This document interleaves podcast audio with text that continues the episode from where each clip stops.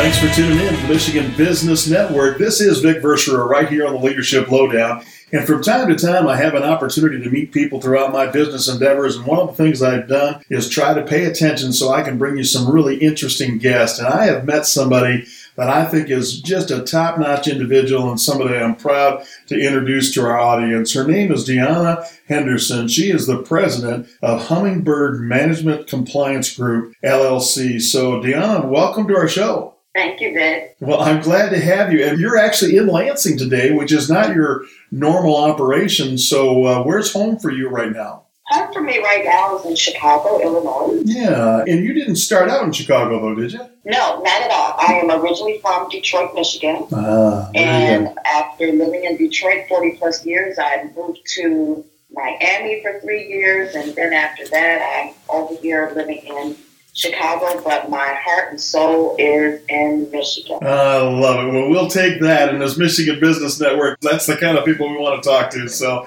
that's good stuff. Well, listen, if you could, while we get started and try to unpack this whole thing, I'm just mesmerized by some of the information and knowledge and wisdom that you have. But why don't you tell us what you currently do, kind of the elevator speech of what that is, just so people understand what Hummingbird is all about? Sure. I started Hummingbird Management and Compliance Group a little bit over 14 years ago.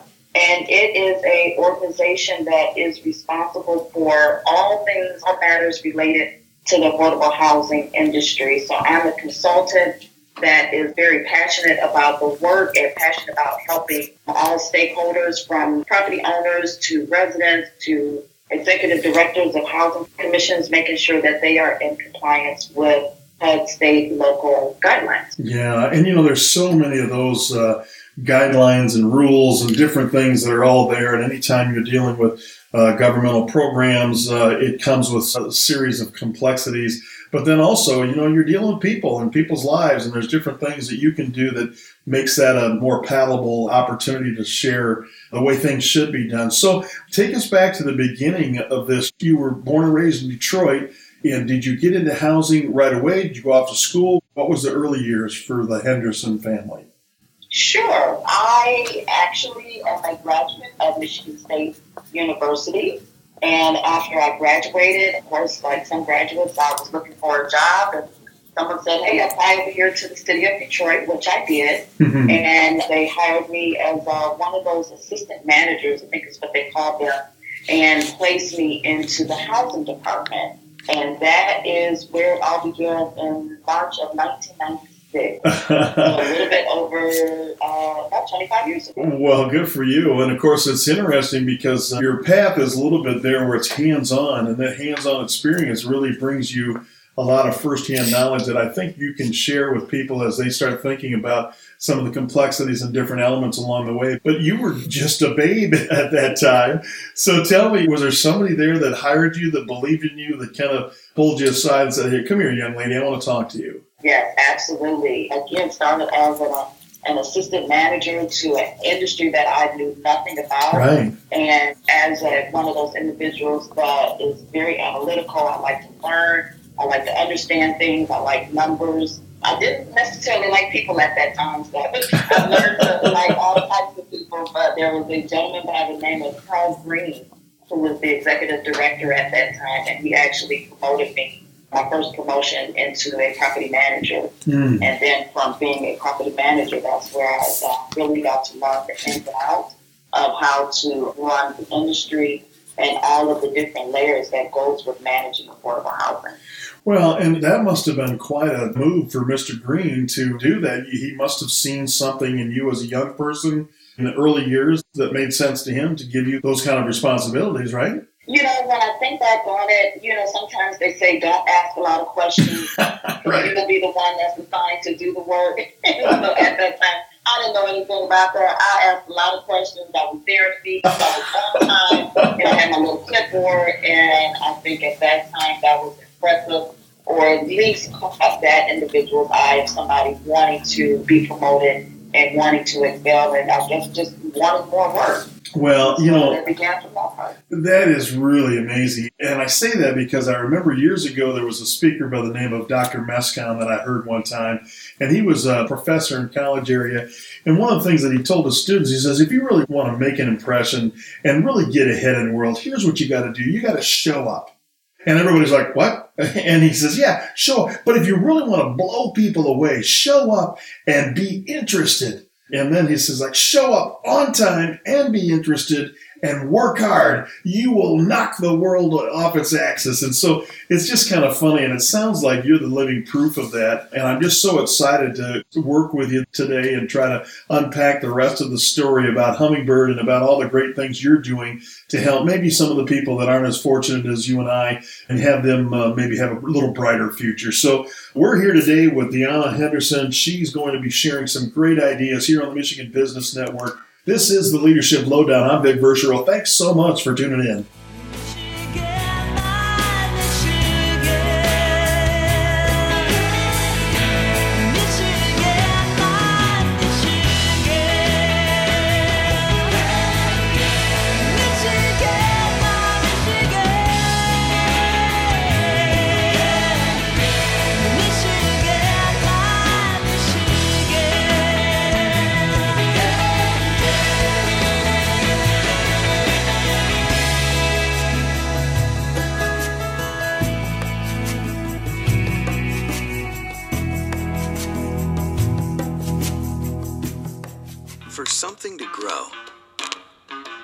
Time. Like the equity in your home. That's why LAFCU offers a home equity line of credit. Because frequent watering of your houseplants may be recommended. Now, can we get a new roof? Not so much the rest of the house. Want the best rates for a home equity line of credit? Ask for LAFCU. Stop in today or go to lafcu.com slash home equity.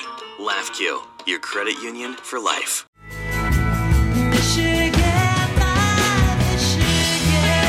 This is Michigan Business Network. I'm Vic Verchereau. So proud to host Leadership Lowdown and so glad that you joined us today. And I'm really glad we have with us today Deanna Henderson, the actual president of Hummingbird Management and Consulting Group, LLC. And so she's out of Chicago, but she has deep, deep roots here in the great state of Michigan. I'm so glad she took time out. She's actually here on a contract locally in the Lansing area and uh, doing some work today. And so we tracked her down and got her with us today. But, you know, uh, Deanna, as we talk about uh, some of the things that happened in your early years, sometimes because we have maybe uh, people just starting out in their careers that are tuning in, things weren't always the way they are today, right? Can you take us back to yesteryear a little bit and, and tell us about some of the early challenges you had? Yeah, I can take you back. So, of course, uh, that was 25 years ago when I started, and so things have evolved very quickly, it seems. But when I started, we didn't have laptop computers that individuals have today. We didn't have a copier. And, you know, where I worked for the city municipality, so the city was, you know, a little strapped for cash during those times. Sure. So we didn't have copiers. We didn't have cell phones. I think back in the day, if you remember beepers, Oh yeah. why? Why are you asking me? Yeah. oh gosh, that's so funny. Yeah, but it's really interesting today how things have changed. Just to be able to use technology now to help enhance the work. But back then we didn't have that, so it was important to learn how to navigate without having those type of technology. And for that matter, not even knowing that some of the things today can even exist. You yeah. know, you can have your phone and take a picture. We don't have those things back there. Yeah, just amazing. And of course, one of the things I think you would agree, uh, Diana, is that the speed at which everything seemed to pick up as technology came in, it did make life easier in some ways, but in many ways, it changed it in lots of other dramatic ways, right? Absolutely, absolutely. Because we still have to be conscious of the individuals that we serve. They may not be acclimated to all of the latest technology.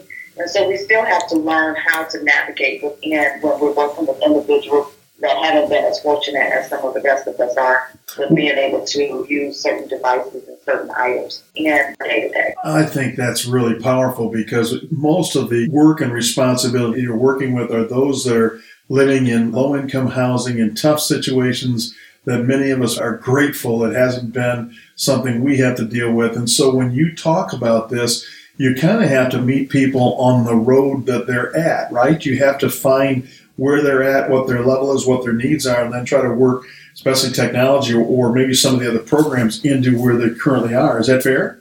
Yes, that is fair. You absolutely have to be patient with individuals. Yeah. You have to have a sense of patience. Well, and I think when some of the challenges that you have there, tell me in your world, because I got to believe I've watched you in action. You have remarkable people skills.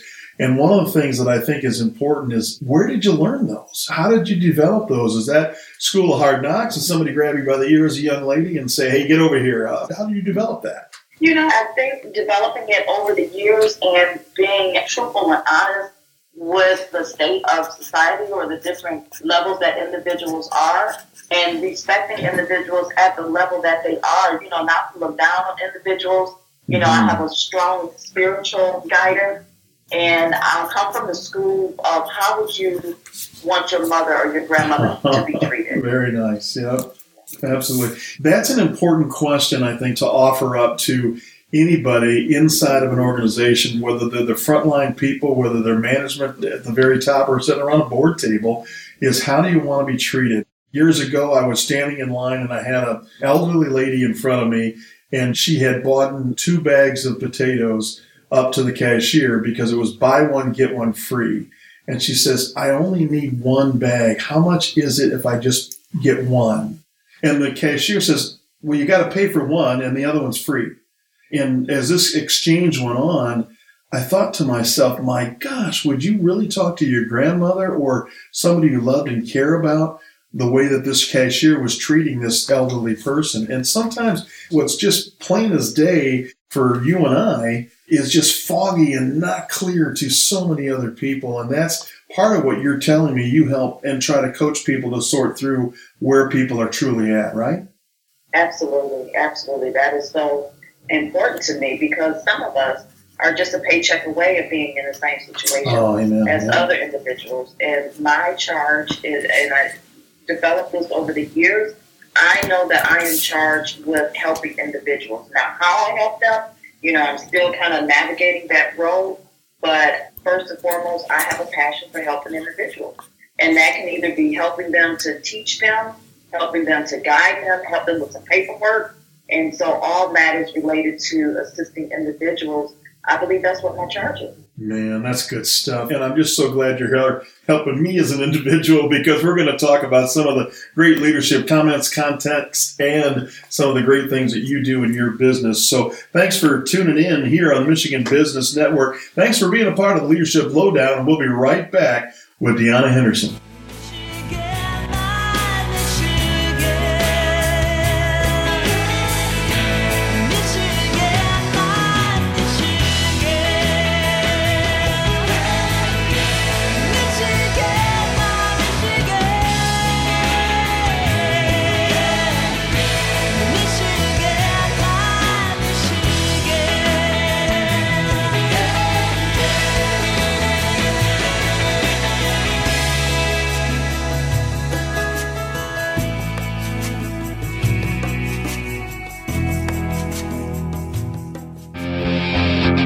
Hi, this is Chris Holman, and as past chair of the National Small Business Association and a small business owner myself, I understand when you run a business, you rely heavily on your computer network. Now, you cannot afford lost data, lost customer information, and that's why you should trust your technology needs to ASK. Contact ASK at 877 ASK 4 ASK for a free audit and analysis of your technology needs. That's 877 ASK 4 ASK. Or find them on the internet at www.justask.net. ASK, taking the hassle out of technology so that you can run your business.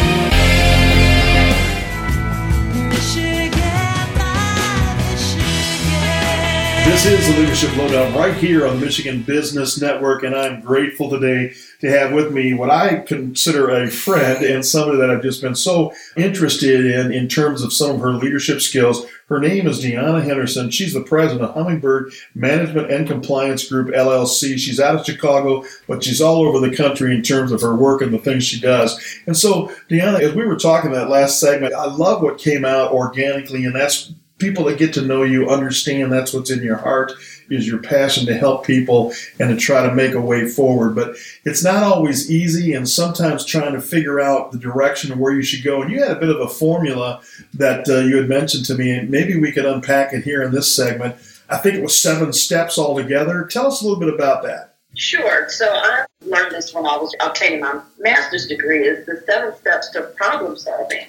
And so early on, as I was growing up, my mother would always tell me there is no problem that cannot be solved. That's why we have erasers on pencils. And yes, I never understood that as a young age, but I understand that more and more as time go by, most problems can be solved. Now, how you approach the problem solving technique may be a little different, but I come from a school that most problems can be solved one way or the other. And I think that has made me or availed me to be successful in my organization. That's so cool. And you said there's seven of them. Is this something you learned in that master's program, or is it something you caught along the way? You developed? Where did it come from?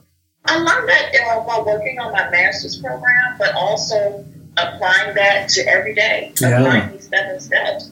So I can go through those seven steps. Let's do that. Yeah. All right. So number one, clearly identify the problem. What's the mm-hmm. problem? You know, sometimes we have a hard time understanding what the problem actually is. Once you identify the problem, go ahead. No, I don't want to go through these too fast because I think you've Yeah. got some real magic here for us and clearly identifying the problem.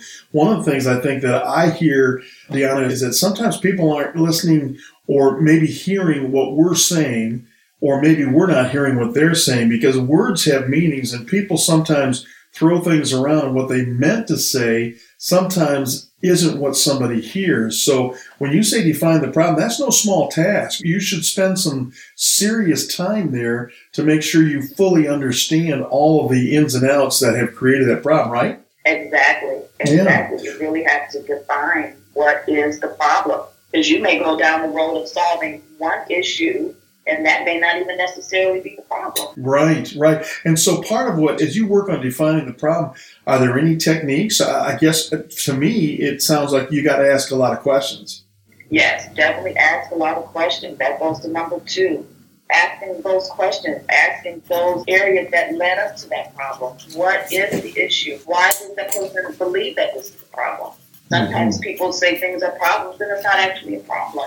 Yeah. So framing that in the right mindset. Well, and then also, what do you think about perspective? So when you ask those questions, you might have one person's perspective coming at you with that, but isn't it wise to also see if I can find other people that have been engaged in that problem to see if their perspective is the same as yours? Yes, absolutely. You want to look at your stakeholders that's involved with that task. Also, looking at surveying your network. You know, being in this industry for 25 years, there are individuals that I can call on or count on or send an email out. So, reaching out to the people that are in your network or in your group to ask those questions. You know, a mm-hmm. lot of times things aren't new. You know, someone may have gone through something already. No sense of re- reinventing the wheel. You can um, build your network. You have someone that you can call and ask those questions. And Dee, I, I just love what you just shared there. You know, a lot of times these things aren't new, and you're so exactly right. And especially, you know, I've been kicking around business for about 40 years. And so, honestly, when you say it's not new, you're right. There's so many things that are typically not having to reinvent the wheel. They're coming at you in some pretty normal circumstances. And an awful lot of it I find is lack of communication or people not listening, not hearing, and not saying some of the right things to get their point across. So, number one is identifying, clearly understanding the problem. And number two is asking a lot of questions. What's number three? Number three is consider the possible solutions through your research and investigation. So we talked about that a little bit. Reaching out to the individuals within your network, you know, if you're a subject matter expert or even if you're working in the industry, knowing where to do your research. What are those websites? What are those Mm. publications that you need to look at? What are those, you know, information sources or guidebooks that you need to research and investigate in order to lay out what those possible solutions are going to be? And you didn't say it, but what I heard was trusted resources, right? Yes. Things and organizations, and even I would say that you mentioned a lot of resources. There's probably some other pretty wise people within your frame of reference that you can also ask for additional information on their thoughts when you're up against challenges like that, right? Absolutely. Yeah. Well, and challenges are one of the biggest things that for any organization to try to work through. And I just love the facts we're kind of unpacking these seven steps. We've got one, two, and three right now, but we've got to go pay some bills, Deanna, and we're going to go get that done and uh, come right back here on the Michigan Business Network. This is the Leadership Lowdown. I'm Vic Verchereau. Thanks for tuning in.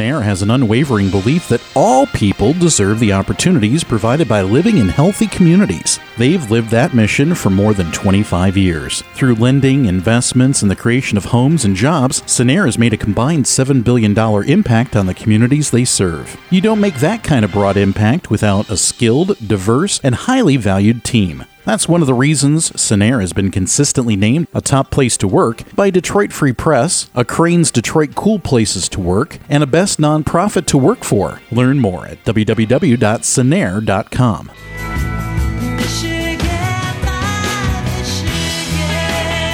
You found the Leadership Lowdown right here on the Michigan Business Network. I'm Vic Verchereau, and I'm really enjoying my hands getting a little tired and cramped up, uh, Deanna, from all the notes I've been taking. But we've got Deanna Henderson, and she's the president of Hummingbird Management and Compliance Group LLC, and she is here with us today. And one of the things we're talking about is the seven steps in terms of problem solving, that she's helping us unpack that. And so take us back through one, two, and three, and let's go to four.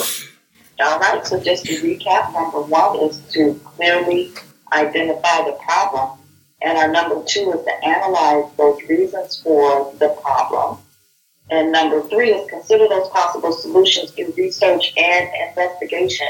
So, Mhm. what are those possible solutions? You're gonna maybe have like your A, B, and C list. And so, number four is based upon that A, B, C or A through Z list select the best solution. Which one is going to be the best one for your organization in order to solve that clearly identified problem? So that will come with when you do that selection, making sure all of your stakeholders are on Yeah. board. Very Go good. Vic, you had a question? Well, I didn't want to go too fast because I want to make sure we just spend a minute on this because if you're dealing with this list, you've got some issues and you're trying to get to the bottom of that and really make some good suggestions. And as you talk about select the best solution, Deanna, in your life and your life experience, have you you've been confronted just like me, I would bet, with not very many of these solutions are very good ones. I, I mean, you got to pick sometimes the best solution out of a vat of bad solutions, right? Absolutely, absolutely. The path of least resistance. Yeah, well, the one that will hurt people the least or might be the least intrusive or whatever it is. But sometimes I've had a field force of 500 people that reported through my world. And part of what I can just remember talking with some of those people that would be frustrated with me or my decisions or things that I would done, I would just remind them look, confronted with the same information and facts that I have on all the pressures from all the sides, I don't think you'd make the decisions much different than I would. And I think that's one of the things that comes to mind, right? Yes, exactly. You don't want to shoot from the hip. You don't want to just quickly make a solution to a problem without doing that analysis or evaluation first. Because otherwise, shooting from the hip, you may not have all of the information that you need to make an informed decision. Right, right. Well, and I just love that. I think uh, select the best solution. We always talk about the Franklin T square. Do you ever use those, D? Mm, No. Well, the Franklin T square is you take a whole blank sheet of paper, line down right through the center of it, draw a line at the top, and on one side you write pro, and the other side you write con. So here's the pros. If I do this, is the proactive good things that will happen. If I do this, these are the bad things on the con side. And when it's all said and done, you weigh those out, and which one is going to win, pro or con, and that's kind of the, the old Franklin T square. And of course, that's the whole deal of trying to get good solutions. You've got to make sure that you understand what those solutions are and how they all impact everything else. Well, I love that. So, what comes after four? Fifth The F four is you're going to evaluate that solution. So you've selected your best solution, so now it's time to that evaluation. So I'm working on a project now where the solution that was presented may not have been what we initially thought would be the actual solution. oh my! Into so many details. right, right. But based upon the research and investigation and just the enormity of things that have been coming up recently, we've had to go with a solution that just not would have been thought of in the past 60 days. Mm, yeah. And so right now we kind of evaluated and signed a contract, so we're going through the evaluation stages where this is our solution. Now, what are we going to do? What are our benchmarks? What is our plan of action? And that's part of that number five. Well, and I just love that, you know, in terms of trying to make sure you've got the right thing. And as you look at that, you've got to really be careful about getting the right data and all of the relevant data. Is that fair? Definitely fair. Yeah. And so sometimes, you know, I just think uh, about how people see things. And we talked a little bit about perspective. One of my favorite examples on perspective is if you were to put your hand straight over your head and look up and make your hand go in a clockwise position around and around. And then as you carefully and slowly pull your arm down until you now are looking down on your hand, and all of a sudden you realize your hand is going counterclockwise. Well, it's all about perspective. So, from when it's above your head, it looks like you're going clockwise. When you pull it down below, you're going counterclockwise. Well, the same thing can be done when you're talking about trying to evaluate and determine your solutions. You've got to know what perspectives that people are bringing to the table, and you've got to verify that you're doing a fact based, not just a kind of a this is how I feel kind of thing, right? Absolutely. Well, and you have so many situations like this. I know you have good gut instincts, but that doesn't necessarily win the day. You can't rely on too much of that in the end, right? Absolutely. So you want to do your reaching all areas, being a subject matter expert within this area, and applying historical knowledge, applying things that are happening in the industry, in politics, and changes in rules that are, are coming down the pipeline and so making sure that once you evaluate that solution, that you putting some of those things in there that you know what the outcome could potentially be once you put together your plan of action, which is mm-hmm. number six. Yeah. In the business, we call that a cliffhanger. We're going to come back for number six right after this break, and we're going to take just a minute right here to go back. And but I want to take this moment to thank you for tuning in to the Michigan Business Network right here on the Leadership Lowdown. We'll be right back.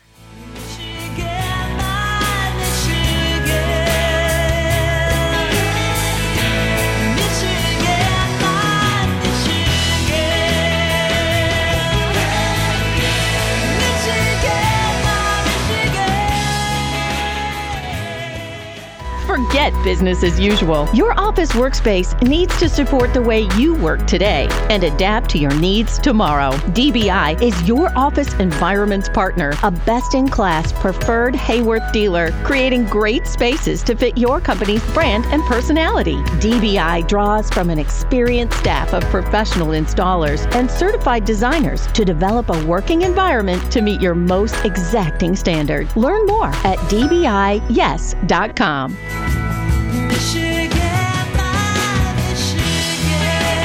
tuning in to Michigan Business Network. I'm Vic Verchereau right here on the Leadership Lowdown. I have a good friend of ours called Deanna Henderson, and she is president of Hummingbird Management and Compliance Group out of Chicago, but she does work all over the country, and she certainly is a highly sought after consultant and somebody that we sought to have her come and join us. And you can tell by some of the information we're dealing with that she has some great thoughts. She's helping us unpack the seven keys to problem solving, and we left everybody with that amazing cliffhanger. so help me, Dee. Uh, tell me about number six again. All right. So number six is develop a plan of action. So what is that action plan that you're going to develop based upon the solution that you decided to go with? Yeah. Tell me, when you're developing that plan of action, I know it is dependent on how big the problem is and how many different stakeholders and things like that. But as you're developing that plan of action, you probably go out and seek a lot of input at that point in time. Isn't that where you're trying to make sure that you have all the other elements involved parties weigh in? Is this the right time to gather that? Definitely. Developing that plan of action, basically, we're looking at what is the final outcome? Where do I want to be after a specific timeline? So, in that plan of action, I'm first looking at that end goal, and then within those steps, coming up with that plan. But who's going to be involved in that plan of action? What individuals? Am I increasing staff? Do we have to hire temporary help? Do I need additional items? And so, really, in that plan of action, that benchmark, that's that blueprint that Yeah. you're going to follow to making sure that you're going to reach that end goal. So, um, Dee, tell me in your mind what that plan of action should look like. And again, I, that's a tough question because I know it depends in terms of what you're dealing with. But I'm trying to figure out, you know, how much time and energy do I want to put into developing this plan of action? How much detail do you think it, it demands? And again, it's it's a situational scenario. But tell me your thoughts on what you like to see. For me, that developed plan of action is very detailed. You know, I'm putting in there which human capital I need. I'm putting in there the resources. I'm literally clocking down to each day what we're going to be doing, what we're going to be working on, who's going to be working on what. But then what I've learned over the years is to leave some room for errors, leave some room for hiccups along the way. Yeah, right. Always happen.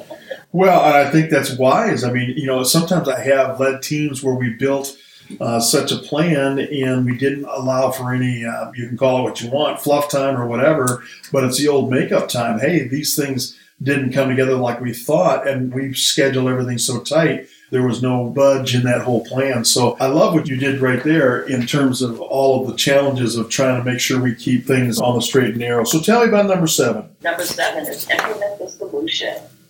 So Mhm. now we have our plan of action. Let's go. Yeah. Let's do it. Let's everyone on board. Let's get to getting.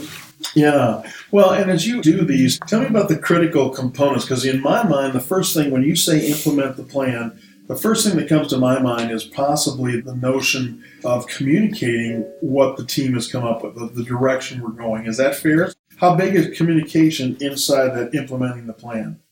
Oh, communication along every step of the way. You know, you have to set out your times that you're going to meet, your regular meetings, or your reports that you're going to be turning in to make sure that you're staying on track.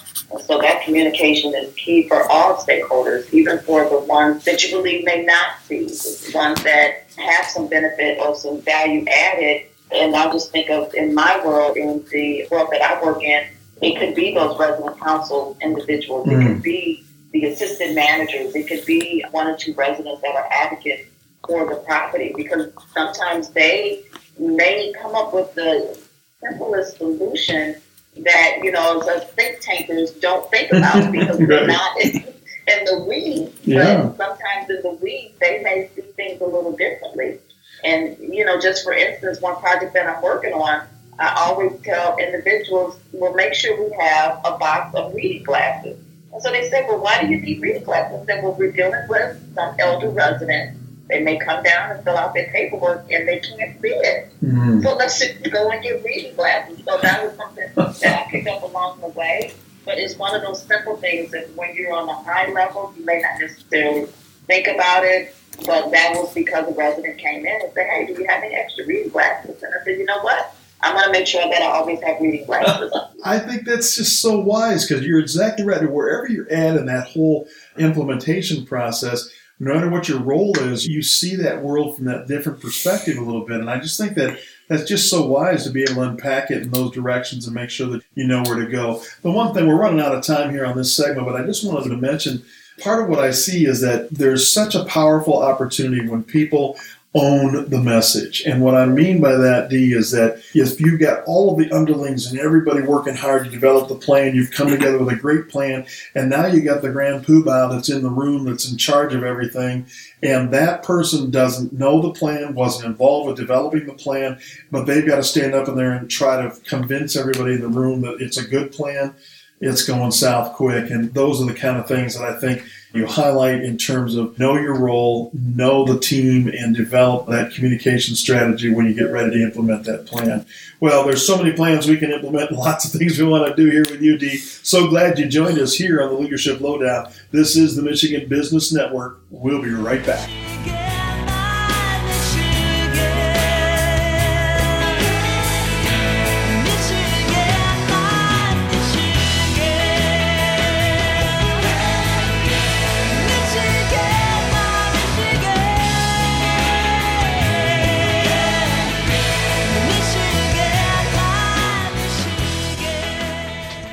Not in a job you love? Get a career in one year. Douglas J. Aveda Institute is a top cosmetology school offering day or evening classes, financial aid, grants, and flexible payments available to qualified enrollees. Classes start soon.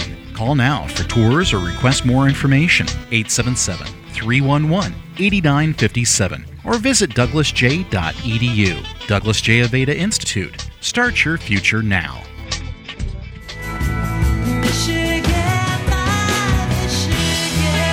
Found the Leadership Lowdown, and we found Deanna Henderson, the president of Hummingbird Management and Compliance Group LLC. And Deanna, I just love what we've talked about today. I just think you're so skilled and so wise and a wonderful person to be around because you just bring confidence to that situation. That's got to be one of the challenges as you think about somebody that brings you in as a consultant it's not because it's going so famously well and they just want to have somebody reaffirm it. It's generally because they've got challenges they want to address and things that you've got to fix. Is that fair? That is fair, Vic. And actually, as I think upon it, most, if not all, of my business has been through word of mouth. Mm. And so someone has recommended me or someone has given my name as a person that you need to call in order to help you out or help you with a particular situation. Yeah. So, yeah. Well, I have a great friend of mine that his highest compliment, I think he puts on the bottom of all of his business cards, his highest compliment is a referral. That's got to be something that's pretty powerful. So, in your world, you come in with your hummingbird knowledge and resources that you bring to the table. Is most of what you're doing is unpacking the challenges using the seven step that you just reviewed with us, or where do you start when you're brought in? Absolutely, using those seven steps, really asking that executive director or asking that individuals those key questions on what I need to know in order to formulate a plan of action. And so sometimes they just know they want it fixed. You know, they sometimes don't want to deal with all of the ins and outs. They don't want to know, you know, the different steps. They want to know, can you fix it? Yes.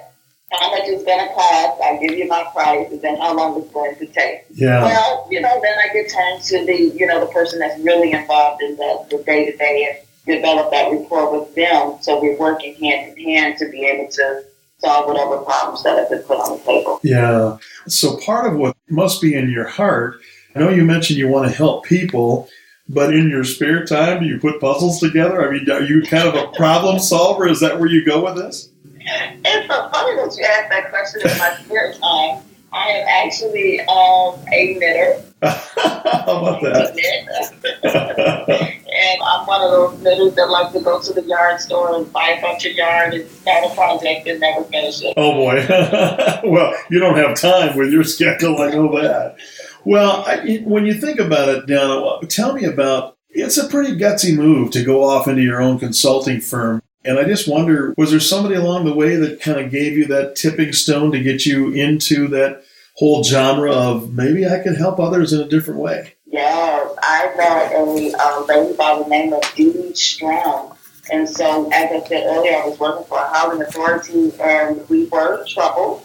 And HUD had to come in and bring some additional assistance. Hmm. And her company was selected to come in and help our housing authorities get off of the trouble list. And I met this young lady. She looked like me. And I said, oh my gosh, is this something that I could possibly do in my future? Uh-huh. And I just was very enthralled in her company and her style and how she handled things and her wisdom. And so I studied her. I studied, you know, her background. I talked to individuals that worked with her. I learned what they, you know, some tips that they brought to the table on what you can do and how you can do it. And then the opportunity presented itself for me to go out on my own and that's exactly what I did. Isn't that cool? You know, it's funny, Dee. I think, you know, without being too over the top here, I just have always found in my life that when I need somebody the most, God has found a way to put them in my life. And so it's just such a great way for you to be in a situation as a young lady to see somebody that inspired you. And I would venture a guess, maybe she didn't know that you were looking at her that way. And I just have always encouraged people to drop a letter back down to those people in life's trails that they've meant a lot to you. Because you just never know, and you never know how you're touching someone. You might not even think it's anything special, but lo and behold, there's younger eyes or eyes on you, and they're making decisions about their future. And you're inspiring them. That's so cool. And I love that you have somebody like that in your life. So, how would we get you in our life if we wanted to try to figure out if Hummingbird was the right organization to help our team? All right. So, I do have a website. It is www.hbmgllc.com. And so that's H as in Henry, B as in boy, M as in Mary, G as in girl, LLC.com. And of course, if you search my name on LinkedIn, you'll be able to find me. That's right. That is Deanna Henderson. And of course, it's Hummingbird is the organization. And so thank you so much. Honestly, you and I talked about this, and I had some expectations, but you completely blew them away in such a positive way. Thank you. You're welcome. Thank you, Vic, for having me. Well, you're the best. And I can't thank you enough for being a part of it, Dee. And I'm looking forward to seeing you later on this week, as a matter of fact. So I wish you well, and I know that you don't need that because you're doing great things. And all of you out there are doing great things as well. And one of the great things you're doing is listen to Michigan Business Network right here on the Leadership Lowdown. I'm Vic Verchereau. I am so grateful that you tuned in. Have a great one and talk to you next time.